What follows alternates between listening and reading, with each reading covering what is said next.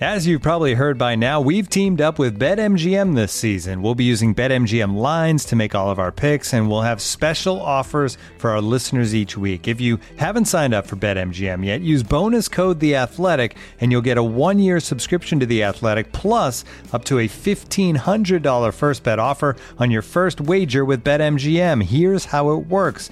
Download the BetMGM app and sign up using bonus code The Athletic. Make your first deposit of at least $10. Place your first bet on any game and claim your voucher for a one year subscription to The Athletic. See BetMGM.com for terms. U.S. promotional offers not available in D.C., Mississippi, New York, Nevada, Ontario, or Puerto Rico. Gambling problem? Call 1-800-GAMBLER. Available in the U.S. Call 877-8-HOPE-NY or text HOPE-NY 467-369 in New York. Call 1-800-NEXT-STEP in Arizona. 1-800-327-5050 in Massachusetts. 1-800-BETS-OFF in Iowa. 1-800-270-7117 for confidential help in Michigan. 1-800-981-0023 in Puerto Rico. First bet offer for new customers only in partnership with Kansas Crossing Casino and Hotel. Don't forget, if you haven't signed up for BetMGM yet, use bonus code The Athletic, and you'll get a one-year subscription to The Athletic, plus up to a fifteen hundred dollar first bet offer on your first wager. All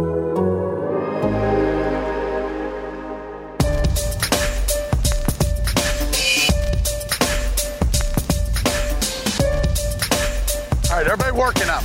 Everybody's working. With that, time's yours. Energized by the beautiful scenery of St. Joseph, Missouri, a few actual full team practices in now.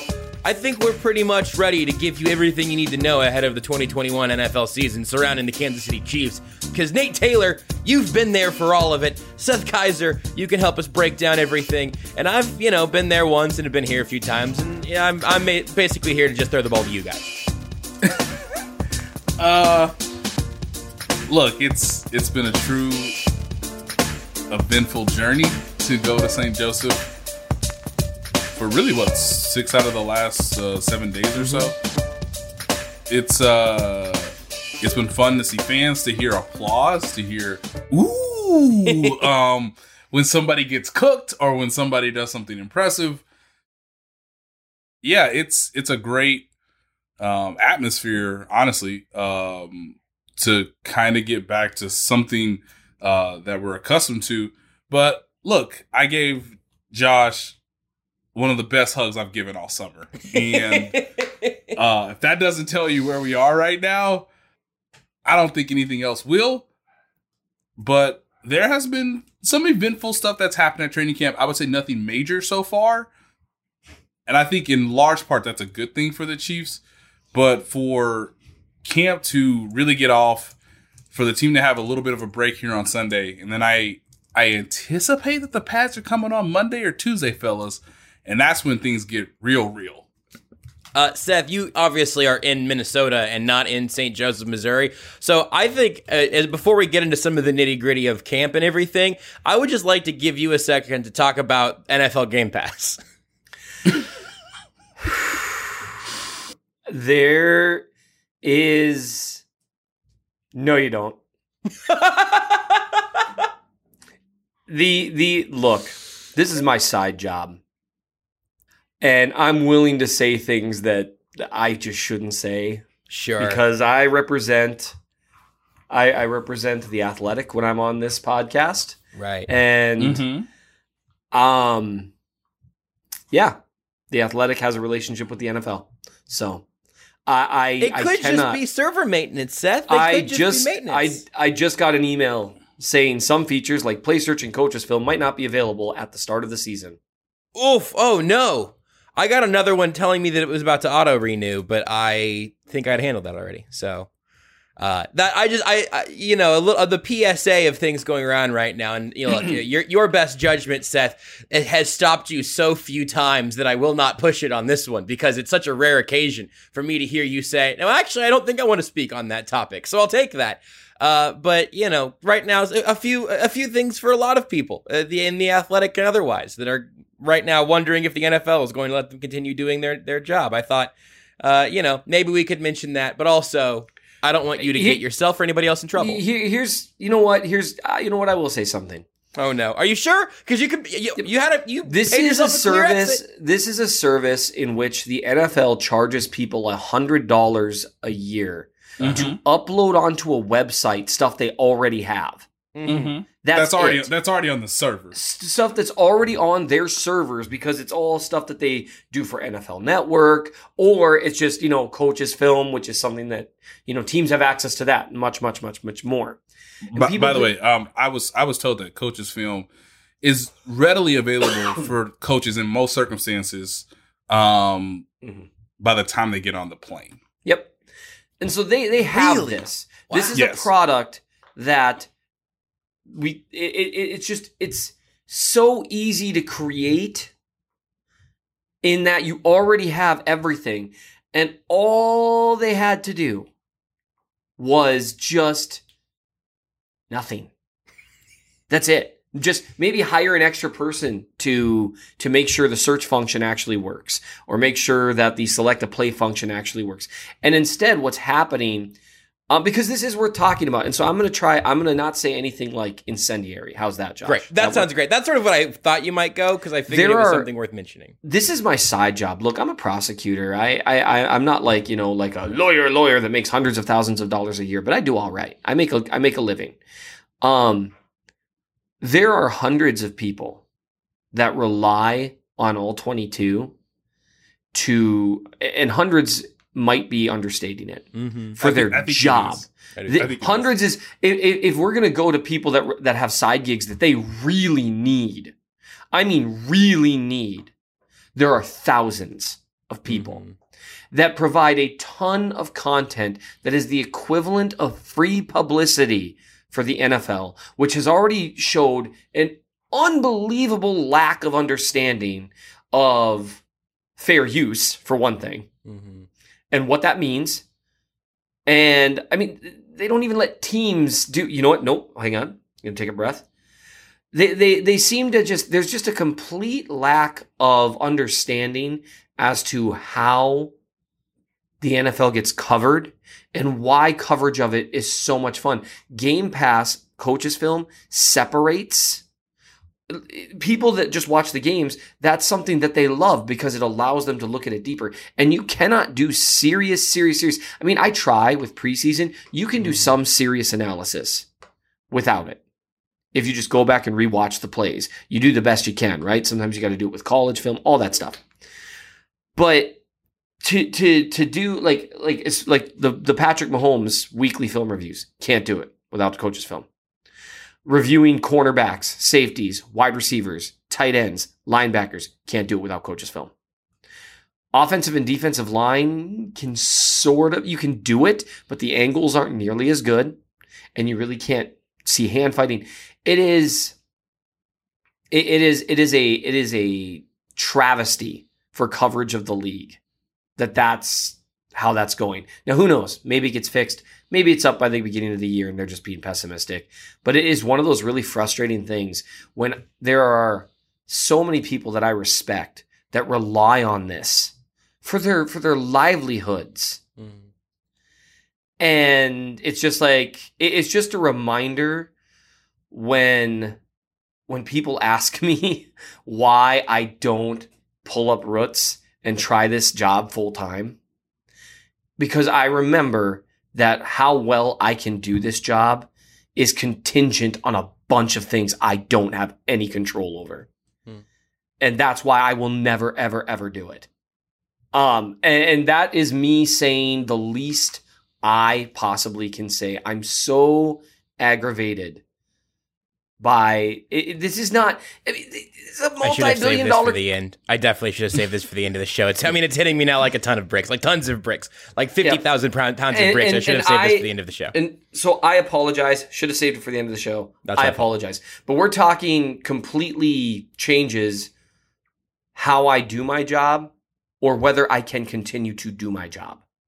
And, and And, just to add, and I'm not and just, just to add this a little bit briefly, you know, um, for someone like myself, uh, to ask as informed questions as I possibly can in terms of the X's and O's, um, Game Pass is a resource that is absolutely necessary. Mhm. So Absolutely I think- necessary. I- yeah, I think for anybody in the um, trying to communicate so that the fans have more understanding of the sport they're watching, of the teams they care about, of the players that they are most interested in, and have some sort of a, um, you know, real.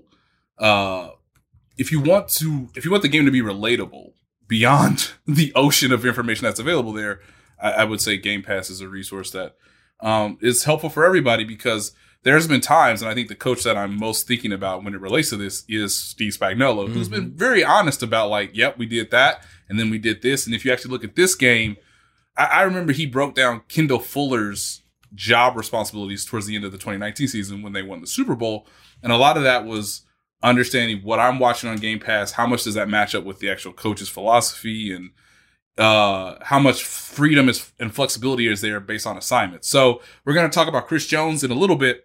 Um, what they do in the preseason with him at defensive end um, will be a baseline for what they are wanting to show the Cleveland Browns on September 12th.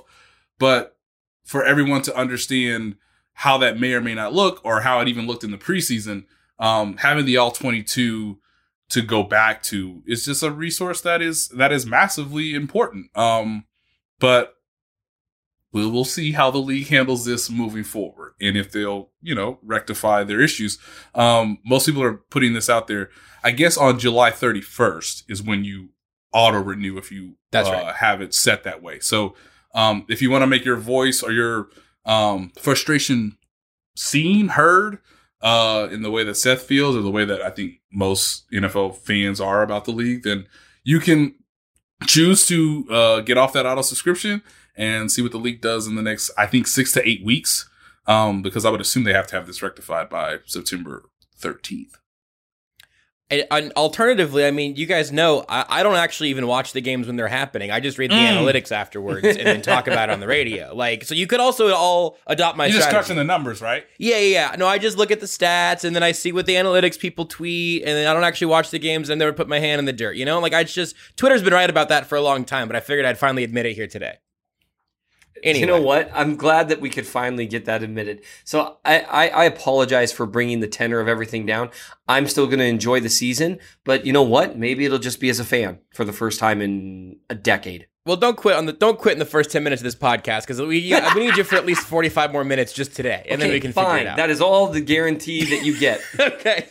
I, I wanted to mention it because I imagine that there are plenty of fans who either haven't heard about it or are seeing it on Twitter and don't understand why it's a big deal. And it's an extremely big deal to almost everyone that you're getting a- uh, analysis and coverage from. That's sort of what that, that- to to not put too fine a point on it. It it would be a very a very big negative for the entire NFL media world to take if this is uh, Right. not something that comes back. So- Right. And by the way, coaches film, it's the zoomed out stuff. Like the people that are listening to Yeah, this yeah, that yeah. like that I, you know, that I look at every snap and every play, it's it's what allows me to do it. Um and also, just one last side note. They've had months to do this. Months. yeah. Everyone's watching college film before the draft. Like you should have done this in March. Like this is uh, Trevor Sikkema. um, he he's uh, he writes for the Draft Network. He said NFL Game Pass thinks Michael Thomas made the right choice waiting to get surgery until right before the season started. so That's a anyway, good joke. Topical. see see I'm I'm good now. I'm good. Let's talk about training camp. You guys want to talk about training camp? Yeah. Yes. Yeah, let's do I it. Some, sometimes I think last Been nothing episode but we good spent, news from training camp. I think last episode we spent the first 12 minutes talking about the NBA finals. So spending the first 12 minutes today talking about uh, Game Pass is at least like one degree closer. So I feel like I feel like nobody can really complain. Um, Nate, I'm, I'm going to throw a couple topics at you that I think are are relevant, and and one of them is newsworthy as of right now. Don't expect this to be a terribly long portion of the conversation, but I have to think that anyone who saw that Travis Kelce left practice early today had to be at least a little bit nervous. You found out later that it was back and hip tightness for Kelce. Um, Seems like something he walked up the hill on his own, didn't get carted off or anything. Doesn't sound terribly serious, right? It does not. Um, so I wouldn't be concerned if you're listening to this on Friday and it comes out that he does not practice on Friday. I, I wouldn't be surprised by that. Um, I think the next benchmark is, and I believe this is correct on the team schedule, but they are off Sunday. They come back Monday. Um, Rick Burkholder has been with enough veterans, particularly Travis Kelce, who's been with the organization throughout his entire NFL career, that it might be uh, understandable if he takes Friday and Saturday off, gets another day, and then you know uh, maybe has limited reps on Monday. That that would be my um, best guess at this point. Um, now, Travis Kelce could get treatment today, could wake up tomorrow, feel fine, and want to, you know, go back out there. That's also a possibility too. But the the biggest key here, and I put it in my second tweet, um, was that he walked on his own. Yep. Um, there was no hobbling. There was no, uh, oh man, like did he tweak something? And we got to go into, you know, we got to go into the indoor facility at Missouri Western and, and just double check some things in terms of scans and all that. So, as you mentioned, Josh, he was not carted off. Um, it appeared to happen in the individual portion of practice, which is very early. Like we weren't even in the seven on seven yet, which is usually when Travis Kelce shines. Um, but it allowed other players at the position to take just about all of the reps. Um, Travis Kelce uh, didn't really show much discomfort on his face. I just think maybe he was the veteran who was wise enough to know it's really early in camp. Yeah. Maybe I don't need to push this right now. And if I feel discomfort now, we need to take care of it. Um, because as I've said before, uh, this guy is on the other side of 30. Um, and he is wildly important to the Chiefs offense. By the way, uh, Patrick Mahomes has only played one game in his career without Travis Kelce, and that just happened to be his NFL debut in week 17 of a meaningless game in 2017. So, um, if he makes the right decision here and he gets back next week and everything's fine, um, then it was just a footnote into training camp. Uh, if this thing lingers a little bit, uh, we'll obviously keep you aware of that. But in terms of major core players leaving practice, this might be the best case scenario um, when considering what the other possibilities may be. Only other major injury note to this point, I think, is that Anthony Hitchens did he he uh, had a hamstring in day one of full team practices, uh, being two of those so far as we record this right now. Did not practice today. Anything on that that you find super noteworthy? Uh, I'm gonna write this kind of in a uh, wink, wink manner. um, the first day is so hard. By the way, it was blazing out there on, Thur- on Wednesday. So the first day's hard. You're not in pads. You've done the conditioning drills, but look, changing directions, trying to cover this dude. Uh, from a defensive standpoint, it's really hard. And then, um, this is just a hypothesis. It may be something that I ask Anthony, um, when the opportunity presents itself. It's day one. It's hot. We just try to get into a groove. And the Chiefs video department put out a video on social media yeah. Twitter, Instagram, Facebook. Patrick Mahomes keeps looking, keeps looking, keeps looking. Anthony Hitchens has now committed to going to his left. I'm sorry, I'm throwing a no look pass to Tyreek Hill.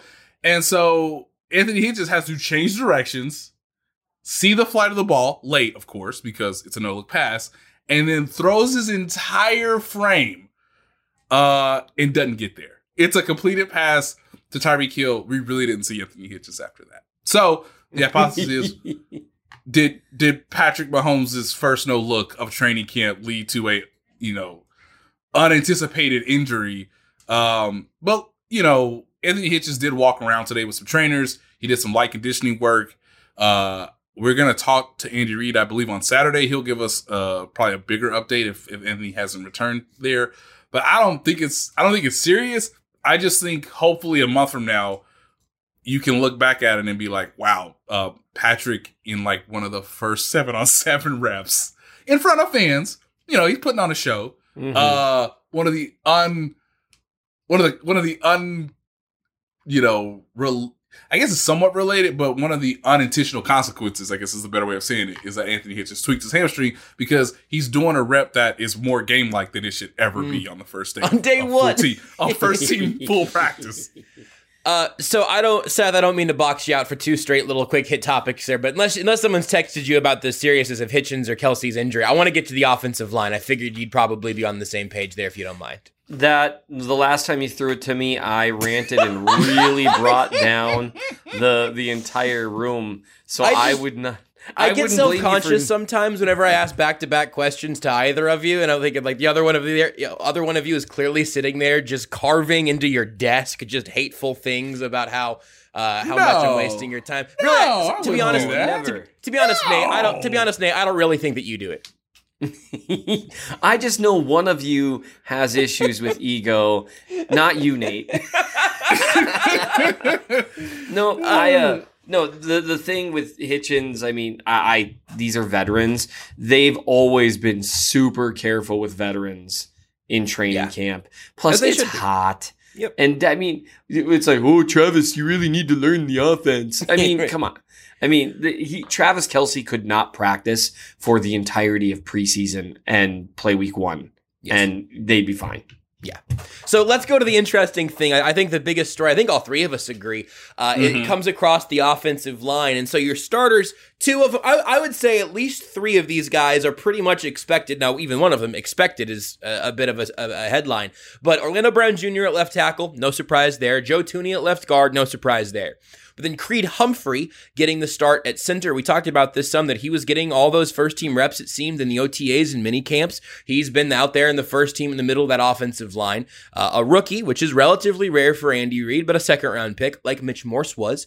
Um, and uh, getting the, the obvious sort of nod there over Austin Blythe at this point. I think that's a good thing. I think we all agree. Uh, right tackle is Mike Remmers to this point. We'll come back around on Lucas Niang in a second because I think there's something interesting going on there as well.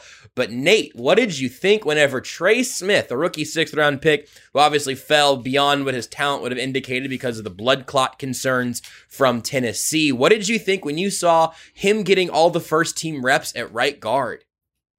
I just thought, and Andy kind of alluded to this after uh, the practice, but I I just sat there and I thought, wow, oh, okay, we're gonna do this. We're gonna push this to the limit as much as we can.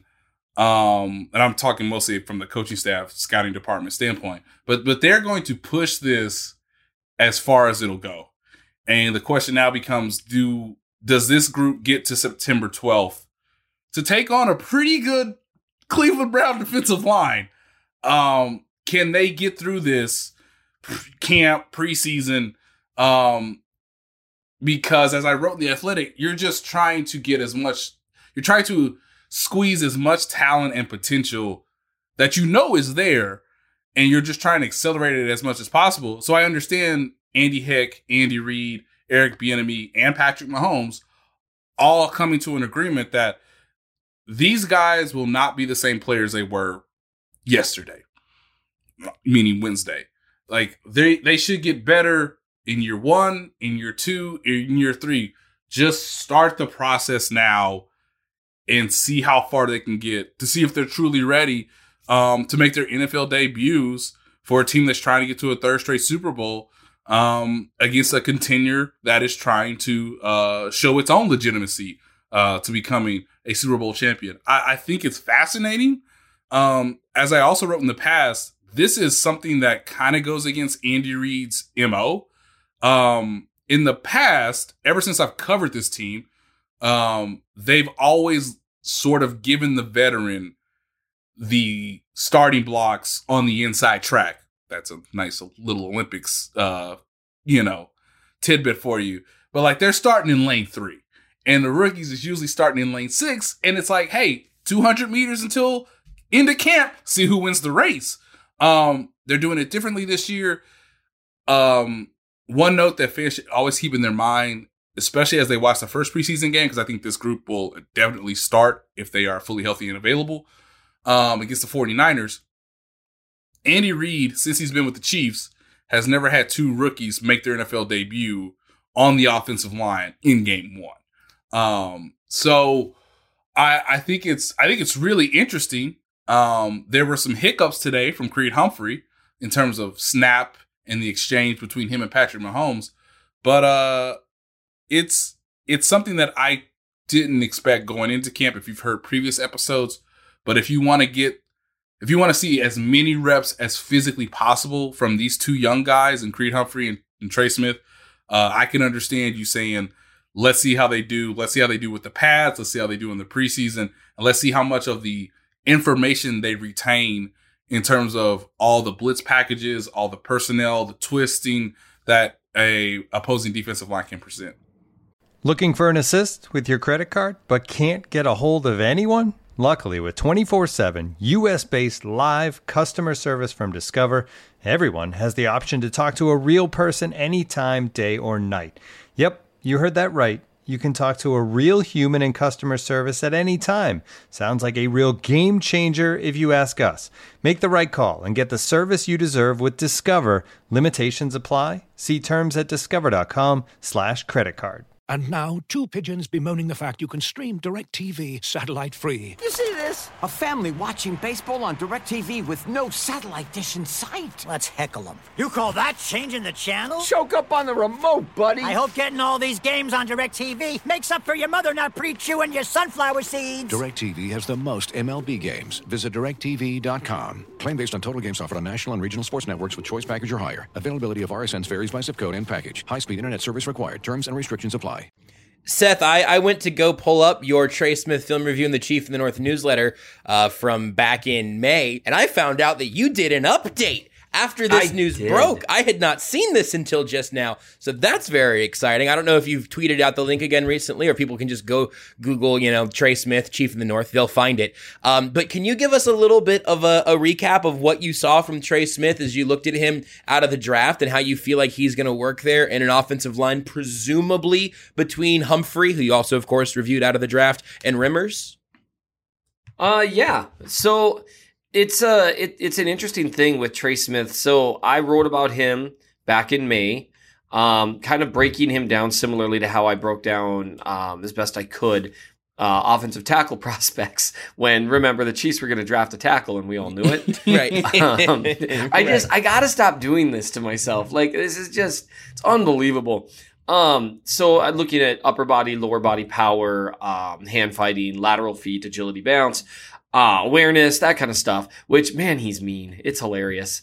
Um, so the interesting thing with Smith, and this is what was kind of fun, and one of the reasons I did this, I'd never done this before for the website. I also made it unlocked so anyone can read it. Unbelievable, Seth. I'm sorry. I'm sorry. I'm sorry, but I had to because it's important. So the the biggest thing for me is when I wrote about him, what I said was, um, so I talk about. Uh, I'm just going to read it because it's relevant here. Um, when one watches Smith perform in college, it's easy to see why he was thought of as a player who could be taken in earlier rounds. There just aren't many humans on earth with his size and strength that also possess decent feet and the ability to move well. His ceiling is that of an elite guard at the next level, and he shows flashes of absolute dominance against top tier competition while playing with an edge that fans will love. However, he does have some edges that need to be ironed out, ironed out in terms of technique and consistency if he wants to reach that considerable ceiling, um, et cetera, et cetera. And I said, so if he does that, you know, if he irons things out, he'll be impossible to keep up, keep off the field and just hard for defenders to deal with. Andy Reid's quote, his word of choice with Trey Smith, consistency. That is interesting. And I think, you know, Nate is really onto something. I mean, Andy Reid does not start rookies very often. Um, he did it with Mitch Morse. Um, but Mitch Morse was a technician. I mean, like a complete and total technician, right? Like where he did everything correctly, which I think is why Creed Humphrey is kind of getting the nod because that's what he was in college. That's not really Trey Smith. Um, so for him to get the nod early is interesting, and for his t- consistency to be praised is really interesting. So I, it's very encouraging, and we're two thirds of the way there for my quote unquote best case scenario offensive line. Because the best case scenario for the offensive line, and I've said this before, and it's interesting they've got Niang practicing at backup left tackle. Part of me wonders if that's because they want to, you know, be swing tackle there, something like that. The best case scenario, the the young guys win it at every position because you know with Andy Reid that means they won it. He was like, well, I got to put these dudes on the field, and then they've got their offensive line, assuming they resign Orlando Brown, locked up for the next four years. I want to circle back on Niang in a second, so I'm, I'm going to put a pin in that. But you you also mentioned in the newsletter that you thought it was interesting, you know, that, it, that also Andy Reid didn't just default to all the young guys out of the gate, right? Like that would have been relatively out of character. And Nate, I would never ask this question to Andy Reid this way, but like I wonder if there is some amount of like, hey, do you want to just not play three rookies side by side by side? And Andy Reid's response would be something to the effect of want to play the best five, and no, you idiot. You know, he wouldn't call me an idiot, but he would be thinking about it. But and, I- and, I- and- oh, go ahead. I, I I will say this, Josh, and um, Mitch Mitchell Schwartz has mentioned it sort of after leaving the team. Um, we've all talked about it. We all understand it. Um, playing tackle in the NFL that's a little different than playing guard and center. So Yeah. that that that might be a, a- a- an issue too. And um, it's interesting that they have maybe done the more traditional at center, but the inverse in the interior um, because those guys were drafted this year. And I just want to tell people right now, if you know Kyle Long comes in, if Laurent Duvernay Tardif comes in, and Aust- if Austin Blythe comes in, like that's not a bad thing. It's just naturally telling you we gave them the reps early. Now we have something to work on. Um, while we have a little more trust in these older, more experienced players going into the year. Uh, I don't think there's anything wrong that can go either way with this, you know, unless somebody just plays poorly, of course. Um, but by and large, I feel like if you want to have Lucas Niang learn left and right tackle, if somebody gets hurt in the season because you feel like that's your third most talented tackle going into the year, because again, he hasn't played yet uh, since he opted out of last year. That's okay. That makes sense to me. Andy Reid, Andy Heck, Eric Bieniemy, Patrick Mahomes, and um, if you want to see if the young guys can hang, I get that too. The the thing with Niang, and, and again, you guys know I think have both at least alluded to it. So the the first team offensive line we just gave you, it's Brown, Thuney, Humphrey, Smith, and Remmers. But the starting tackles on the second team are, or at least have been. I, I don't know. You have to confirm, I guess, if this changed today, Nate. But it, it was Lucas Niang at left tackle and Andrew Wiley at right tackle. Is that still the case as of today? Yes, that is that is still the case. Who who saw Andrew Wiley being the backup right tackle? Because that surely wasn't me. I did neither, but then I was thinking about it on the radio show last night because I literally said out loud, I don't know who like the fourth tackle would be. And then I said, well, I guess it's Andrew Wiley, who played tackle in the Super Bowl, by the way. Like, I not well, but like he he did that was the last place we saw him was at tackle. Not again, not that that's a place you want him to be, but I thought it was interesting to see um Niang working on the left side because again, if if Orlando Brown Jr. gets hurt, or Lucas Niang has to play left tackle. like it it cannot be Mike Remmers again, also Right. from the Super Bowl, and it cannot Correct. be Andrew Wiley. So, and I it cannot be Yasir Durant, right? Like, so is he still on the team? He's still on the team, right? Um, they cut Yes. Martinez Rankin right after he was in the Madden highlight reel thing. Whenever they announced the Madden cover, I do I do remember that. Correct. Um, but so if if you're if something happens to Orlando Brown, it's got to be Lucas Niang because he's the only guy that seems anywhere near like being able to fill those shoes in some ways in like a physical sense. But also, I really thought that there was going to be a real right tackle battle between him and Mike Remmers.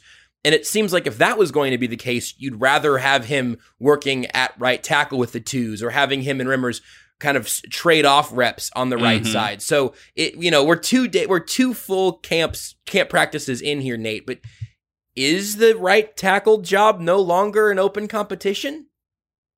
It appears that way. Um, which again, another surprise. That's but that's one of very few real surprises I think for me out of these two days. Yeah. Yeah, it, it appears that way. Um, I, I'm I'm fascinated to look at all these players on the offensive line when the paths come on because we know what Frank Clark can do. We know what Chris Jones can do. We have a really good idea about Jarran Reed. No one talks about Derrick Nnadi, but Derrick Nnadi's really good. Mm. Um, you know, so you're gonna have legitimate competition from one side of the line of scrimmage, and I just want to see how the other side you could argue the more important side towards this towards the goal of this season how they how they act um but i I remember when the team was contemplating cutting Eric Fisher and Mitchell Schwartz and how much Lucas Niang was a element to that decision. Um, Mike Remmers was obviously a free agent at the time, or was going into free agency, I should say. Um, but he had a better year than most people realize. Um, and and Seth can sort of take it from there.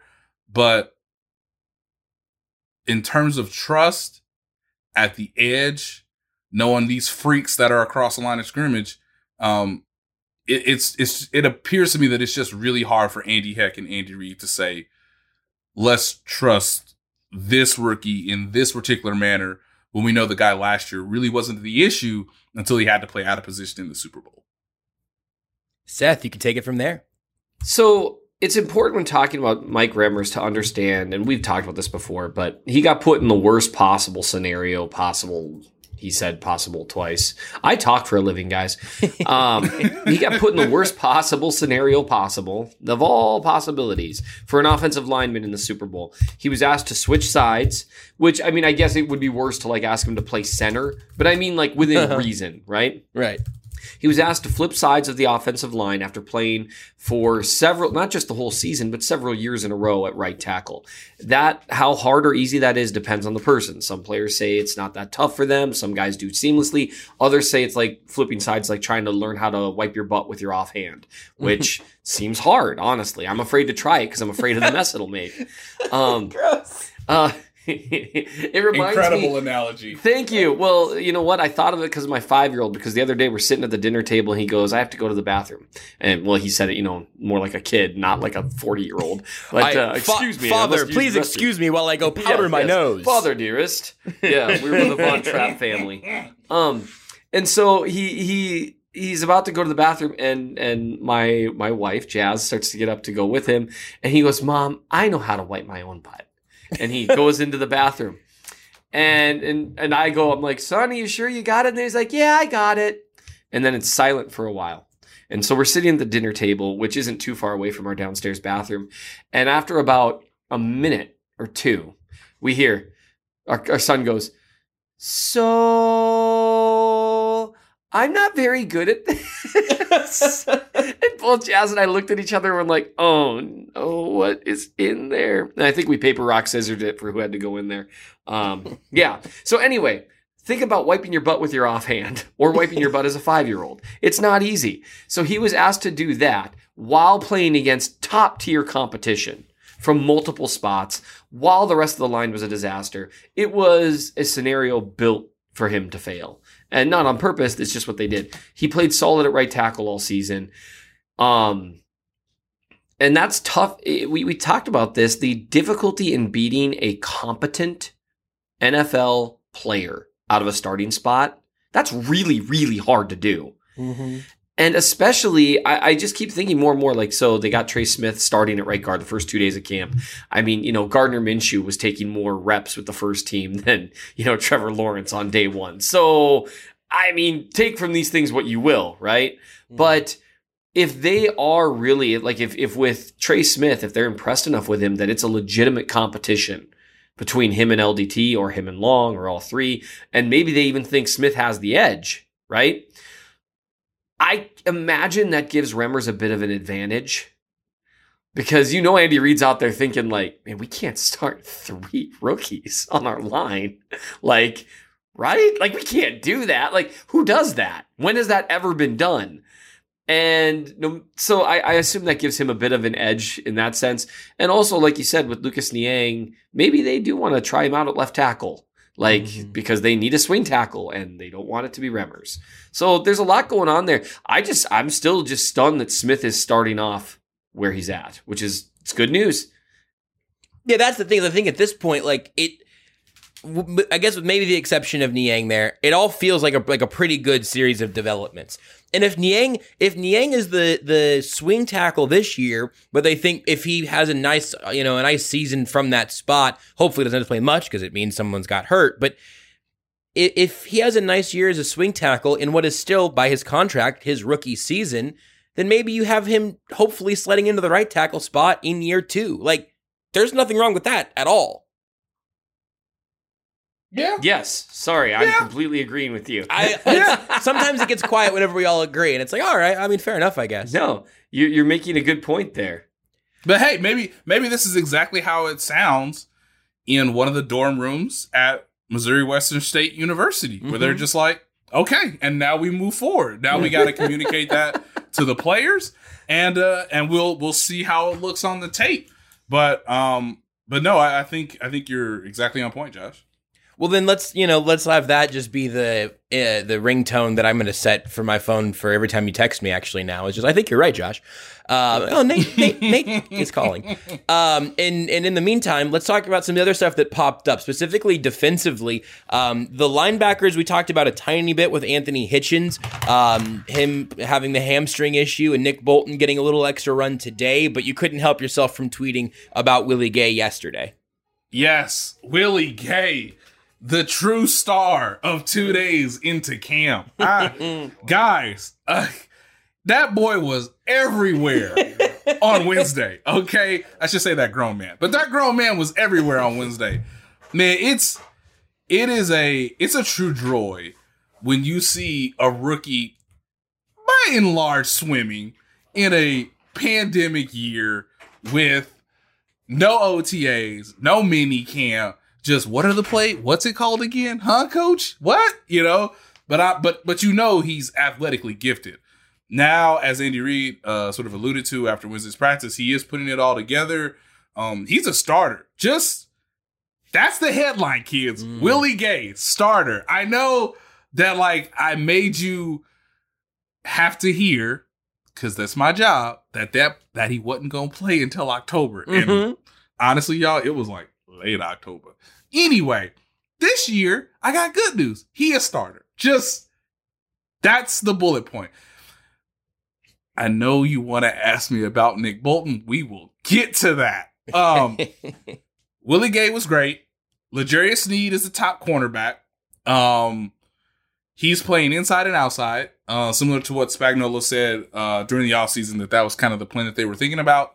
Um, I I get the sense that there's about like if you want to add the nickel as like that 12th man starting gig, you know, Mhm. kind of thing. Mm-hmm.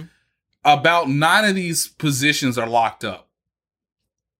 Now, Josh, I'm gonna ask you about somebody, and we may we we we may all be in agreement on the other spectrum. Okay. What are they doing with Juan Thornhill? I don't know. I What- don't know. What are they doing? I don't know.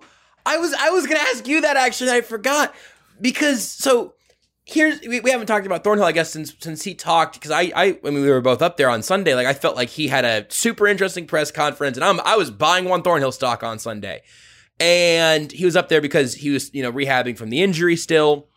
So he was able to, to report there with the rookies, and you know I got to ask about running with the the like being the vets among the veteran amongst a bunch of the the rookie guys who reported, and and you wrote about that up in the Athletic and a bunch of other stuff as well, obviously. And I was like, all right, well you know what this this might be Juan Thornhill season. We might be here for this. And then tell me what happened, Nate. Dan Sorensen is with the ones, What are we doing? and this is no disrespect to Dan Sorensen. Eh. This has everything to do with what are what what. I'm not sure I understand the plan as it relates to Juan Thornhill. I completely understand the plan about Nick Bolton, which Mhm. again, ladies and gentlemen, we're gonna get there very briefly. Here's the thing. Juan Thornhill was asked point blank by one of our colleagues, one of our media members, have have you had any cleanup procedure? Juan Thornhill did not say yes. He kind of didn't say no, Mm. but he looks fine. Mhm. He, he he looks fine to me via my eyes. So I'm not sure what's happening here. And we will get a chance to talk to Steve Spagnuolo about this sometime early next week. I I just don't I just don't know. I, I Juan Thornhill needs to play the majority of the snaps this season for the Chiefs defense, I believe, to be at their best. Alongside Tyrann Mathieu being the robber queen chess piece on the board, and Dan Sorensen still has a vital role just because he can always go back between that third safety and having a sort of hybrid linebacker, depending on what the personnel is from the other team and what the linebacking situation is, given that week, given that game. Uh, Dan Sorensen is a fine veteran player. I don't know what they're doing with Juan Thornhill. Well, so that's the thing. Like, it's not. It's not the usage or whatever that we're talking about. It's not Sorensen having a certain role. I think we, we fall into this trap, royal we fall into this trap on on Ben Niemann sometimes, where you know like half of Chiefs fans think he, he shouldn't be on an NFL roster, and he, he should be. He should be your fourth linebacker. Like that's actually he has some value in that. Yes, Um, does. But the issue is whenever he's on the field alone with Anthony Hitchens, and you go, wait a second, hold on, I don't, I'm not sure I like what's happening here. I are we going? In, is that happening to Thornhill also? Like I don't, I, I don't. do do you think that? Do you think that there's something in terms of working him back in slowly, or or does it look like by your eyes that this is a choice being made? I think it's a choice being made right now. Um, I I can say this now because you know we're in training camp and things are things are available to the public. Hey, there were season ticket holders out there on Thursday. There were legitimate fans uh, who were not season ticket holders that were out there today. Juan Thornhill didn't really do much in the off-season program just because uh, they were comfortable with him, you know, mostly taking mental mental reps, understanding the communication process. Uh, what what's what what do he and Spagnuolo think about certain new plays, new concepts, depending upon whatever the formation is in front of them, that type of thing. That all makes sense. Um, but it, I don't want to sound quick to judgment, but it is interesting that it's it's time to start implementing those things. It's time to start like having the best 11 players on the field in coordination with one another, understanding, as Andy Reid said on Wednesday, your responsibility and the responsibility of the next player or two uh, surrounding you, and how all these things are sort of being connected. It, it to me, it's time. Um, so this is where I will push back at the coaching staff to some degree. They may know more information. In fact, they probably do know more information. But with with what we've gathered so far, um, Juan Thornhill says he's 100% healthy. I have to take this man at his word. Um, Mhm. I know that he is extremely talented based on what he did in 2019. Um, and so on offense, they're experimenting as if these 11 guys will be the best 11 guys on the field by and large. You know, obviously there'll be some rotations at the wide receiver position, at the running back position. On the defensive side of the ball, um, the plan kind of makes sense and the plan kind of doesn't. Now, Seth, you've been here the whole time, but th- just in case anybody nodded off listening to the podcast or anything, hearing that Juan Thornhill is getting, or, or Dan Sorensen is getting the work that Juan Thornhill should probably be getting right now, that makes you feel how exactly? I mean, not not not great, Bob. Uh, um, I like how you seamlessly covered the fact that I basically just dipped on you guys. No, you were there. You were there the Uh, whole time. You just were yeah, very yeah. polite. Absolutely. So basically, here's the thing with Thornhill. He he says he's healthy. I have no reason, like you said, to believe any anything otherwise. And then there's the fact that you we could see him playing better in the playoffs last year. He looked like himself. He was Yes. awesome in the Yes. playoffs. Um, he didn't really have a chance to shine given the the scheme that the Buccaneers were able to get away with in Super Bowl because of game script and a whole bunch of other stuff that matters. But he he in the AFC Championship. I wrote about him at the Chief of the North newsletter, utilizing all 22 coaches film to look at his snaps, which I was able to do because I could see the whole field. Sorry. Um, and then select plays. But what do I know? So the he was awesome. He looked like he has his closing burst back. All these things that matter so much. Uh, Here's the thing that I really, and again, far be it for me to question people that have forgotten more about football than I'll ever know. But for me, sometimes it feels like on the defensive side of the ball, how guys practice, and and I, and I get why this would be the case, right? How guys practice maybe plays a bigger role in whether guys get like the primary job because I bet you anything. And, and look, Dan Sorensen should go down in Chiefs lore. He has made some incredible big plays. I mean, this was a whole bit we had during the Super Bowl run. Yeah. We were like, Mhm. of course, of course it's Dan Sorensen. It's always Dan Sorensen. And he made some huge plays, not just in the divisional round that year, but in every game. It's awesome. Now he also got exposed a few times. But anyway, um, I bet you Dan Sorensen is awesome in practice. I bet he is always exactly where he's supposed to be. Every He- he- single he, play. He he tried to literally tackle Noah Gray today when they literally had no pads on. okay. This man, this man has not been to a practice. He has not given all of his attention to. I, I mean, look, look now. Look, did Noah Gray cook him? He got cooked, but he tried to that- tackle him as if it was a real game. And Everybody's got to be like, "Damn, it's it's, it's Dan, not. Dan, Dan, they not. easy. We not in pads." Yeah, Dan, you can't tackle people. This isn't rugby. Like they need pads. Um, here's the deal. You know who else I bet is really, really good in practice? Ben Niemann. Mm-hmm. Oh, I Because- got you. you uh, should I just do my rant now? Give Yes. me give me your Nick Bolton Ben Niemann whole thing, Nate. You've been teasing it for a while. Okay, ladies and gentlemen. Sometimes, sometimes you know before practice. Okay, I knew Not a game.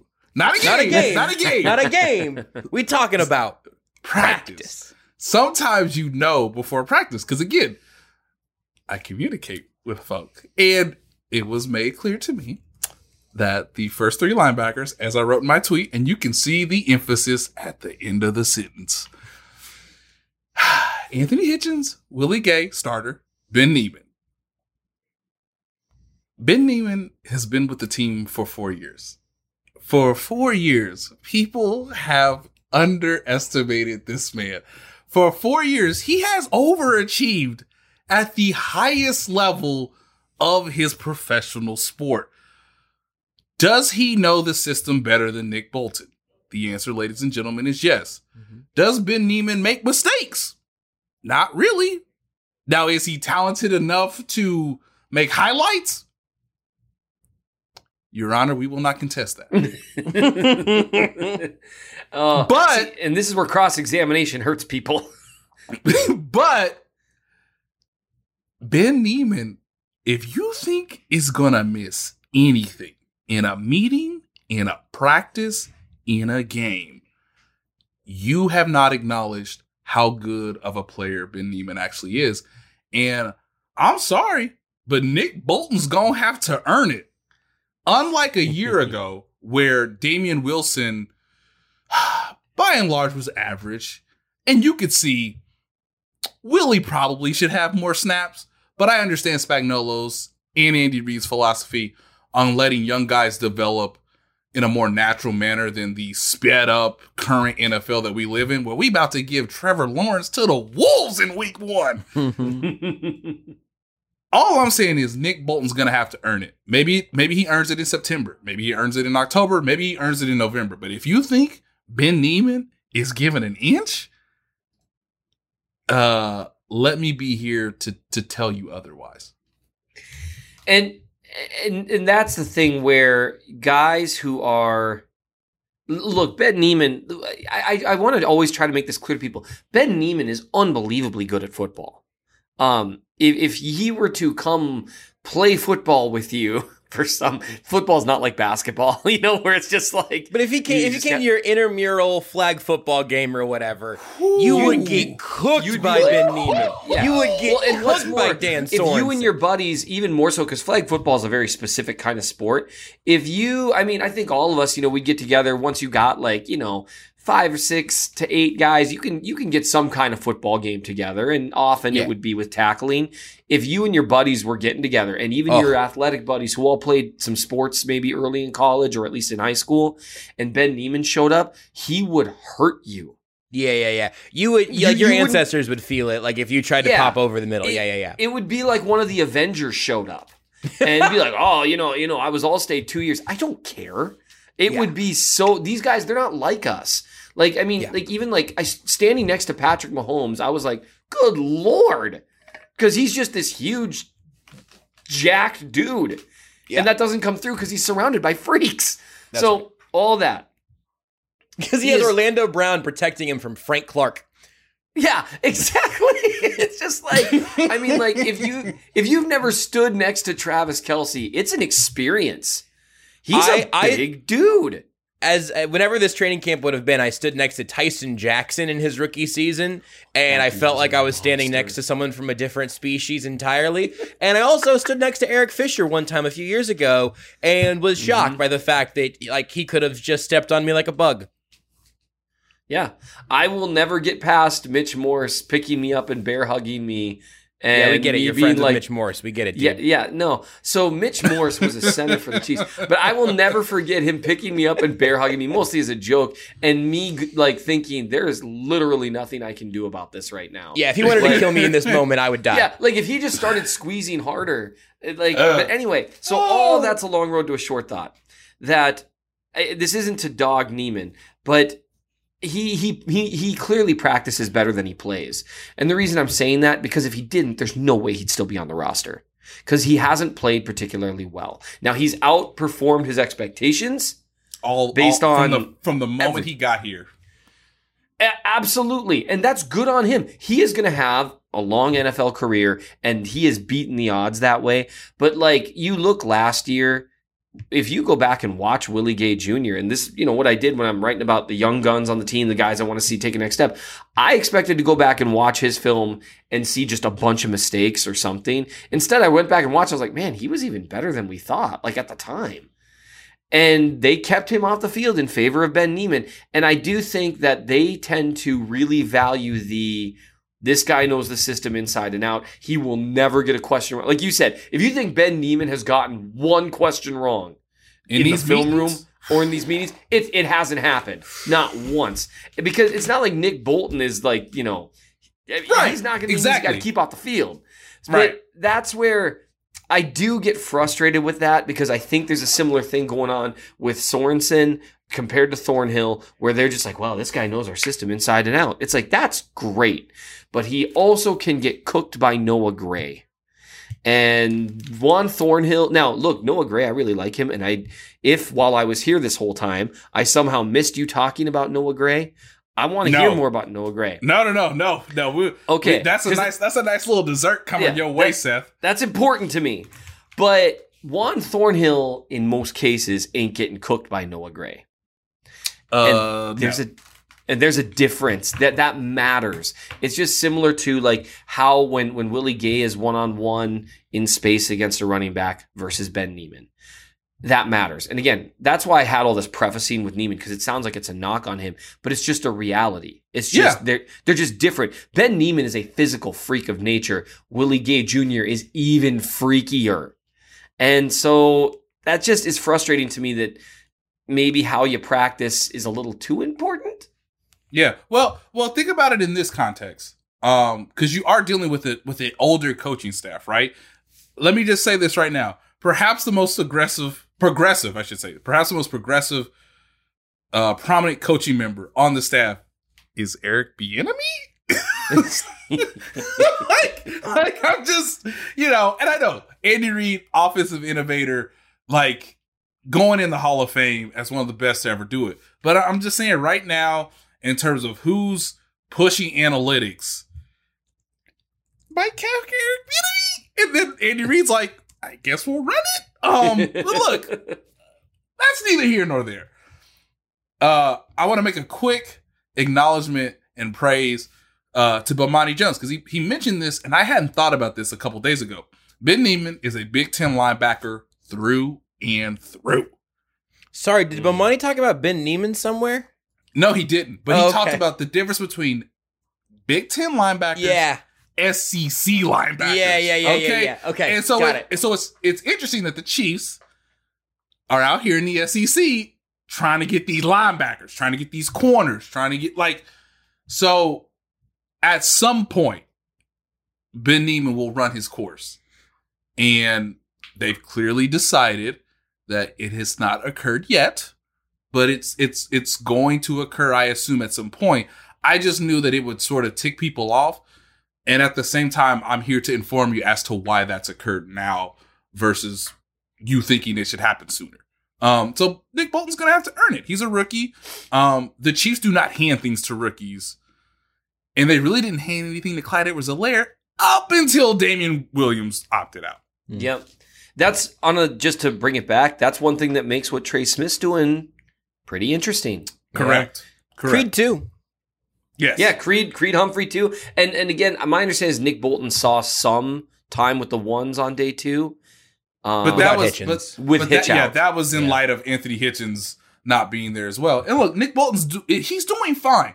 There's not I have not written in my notebook. Oh boy, like yeah, no. Nick, Nick Bolton's been fine, and I think he's gonna be known for his steadiness eventually. Um, but look, we're we're two days into training camp, and the coaching staff we, we've given you their philosophy on just how they want to handle young players. Um, you know, in the early portion of, of camp, preseason, and this, that, and the other. Um, hopefully, when we get to like September 6th, 7th, I'll have a real idea as to like, is Nick Bolton going to be a September thing or is he going to be more of an October thing? Because uh, Spagnuolo usually makes those distinctions as we get closer to obviously the opener.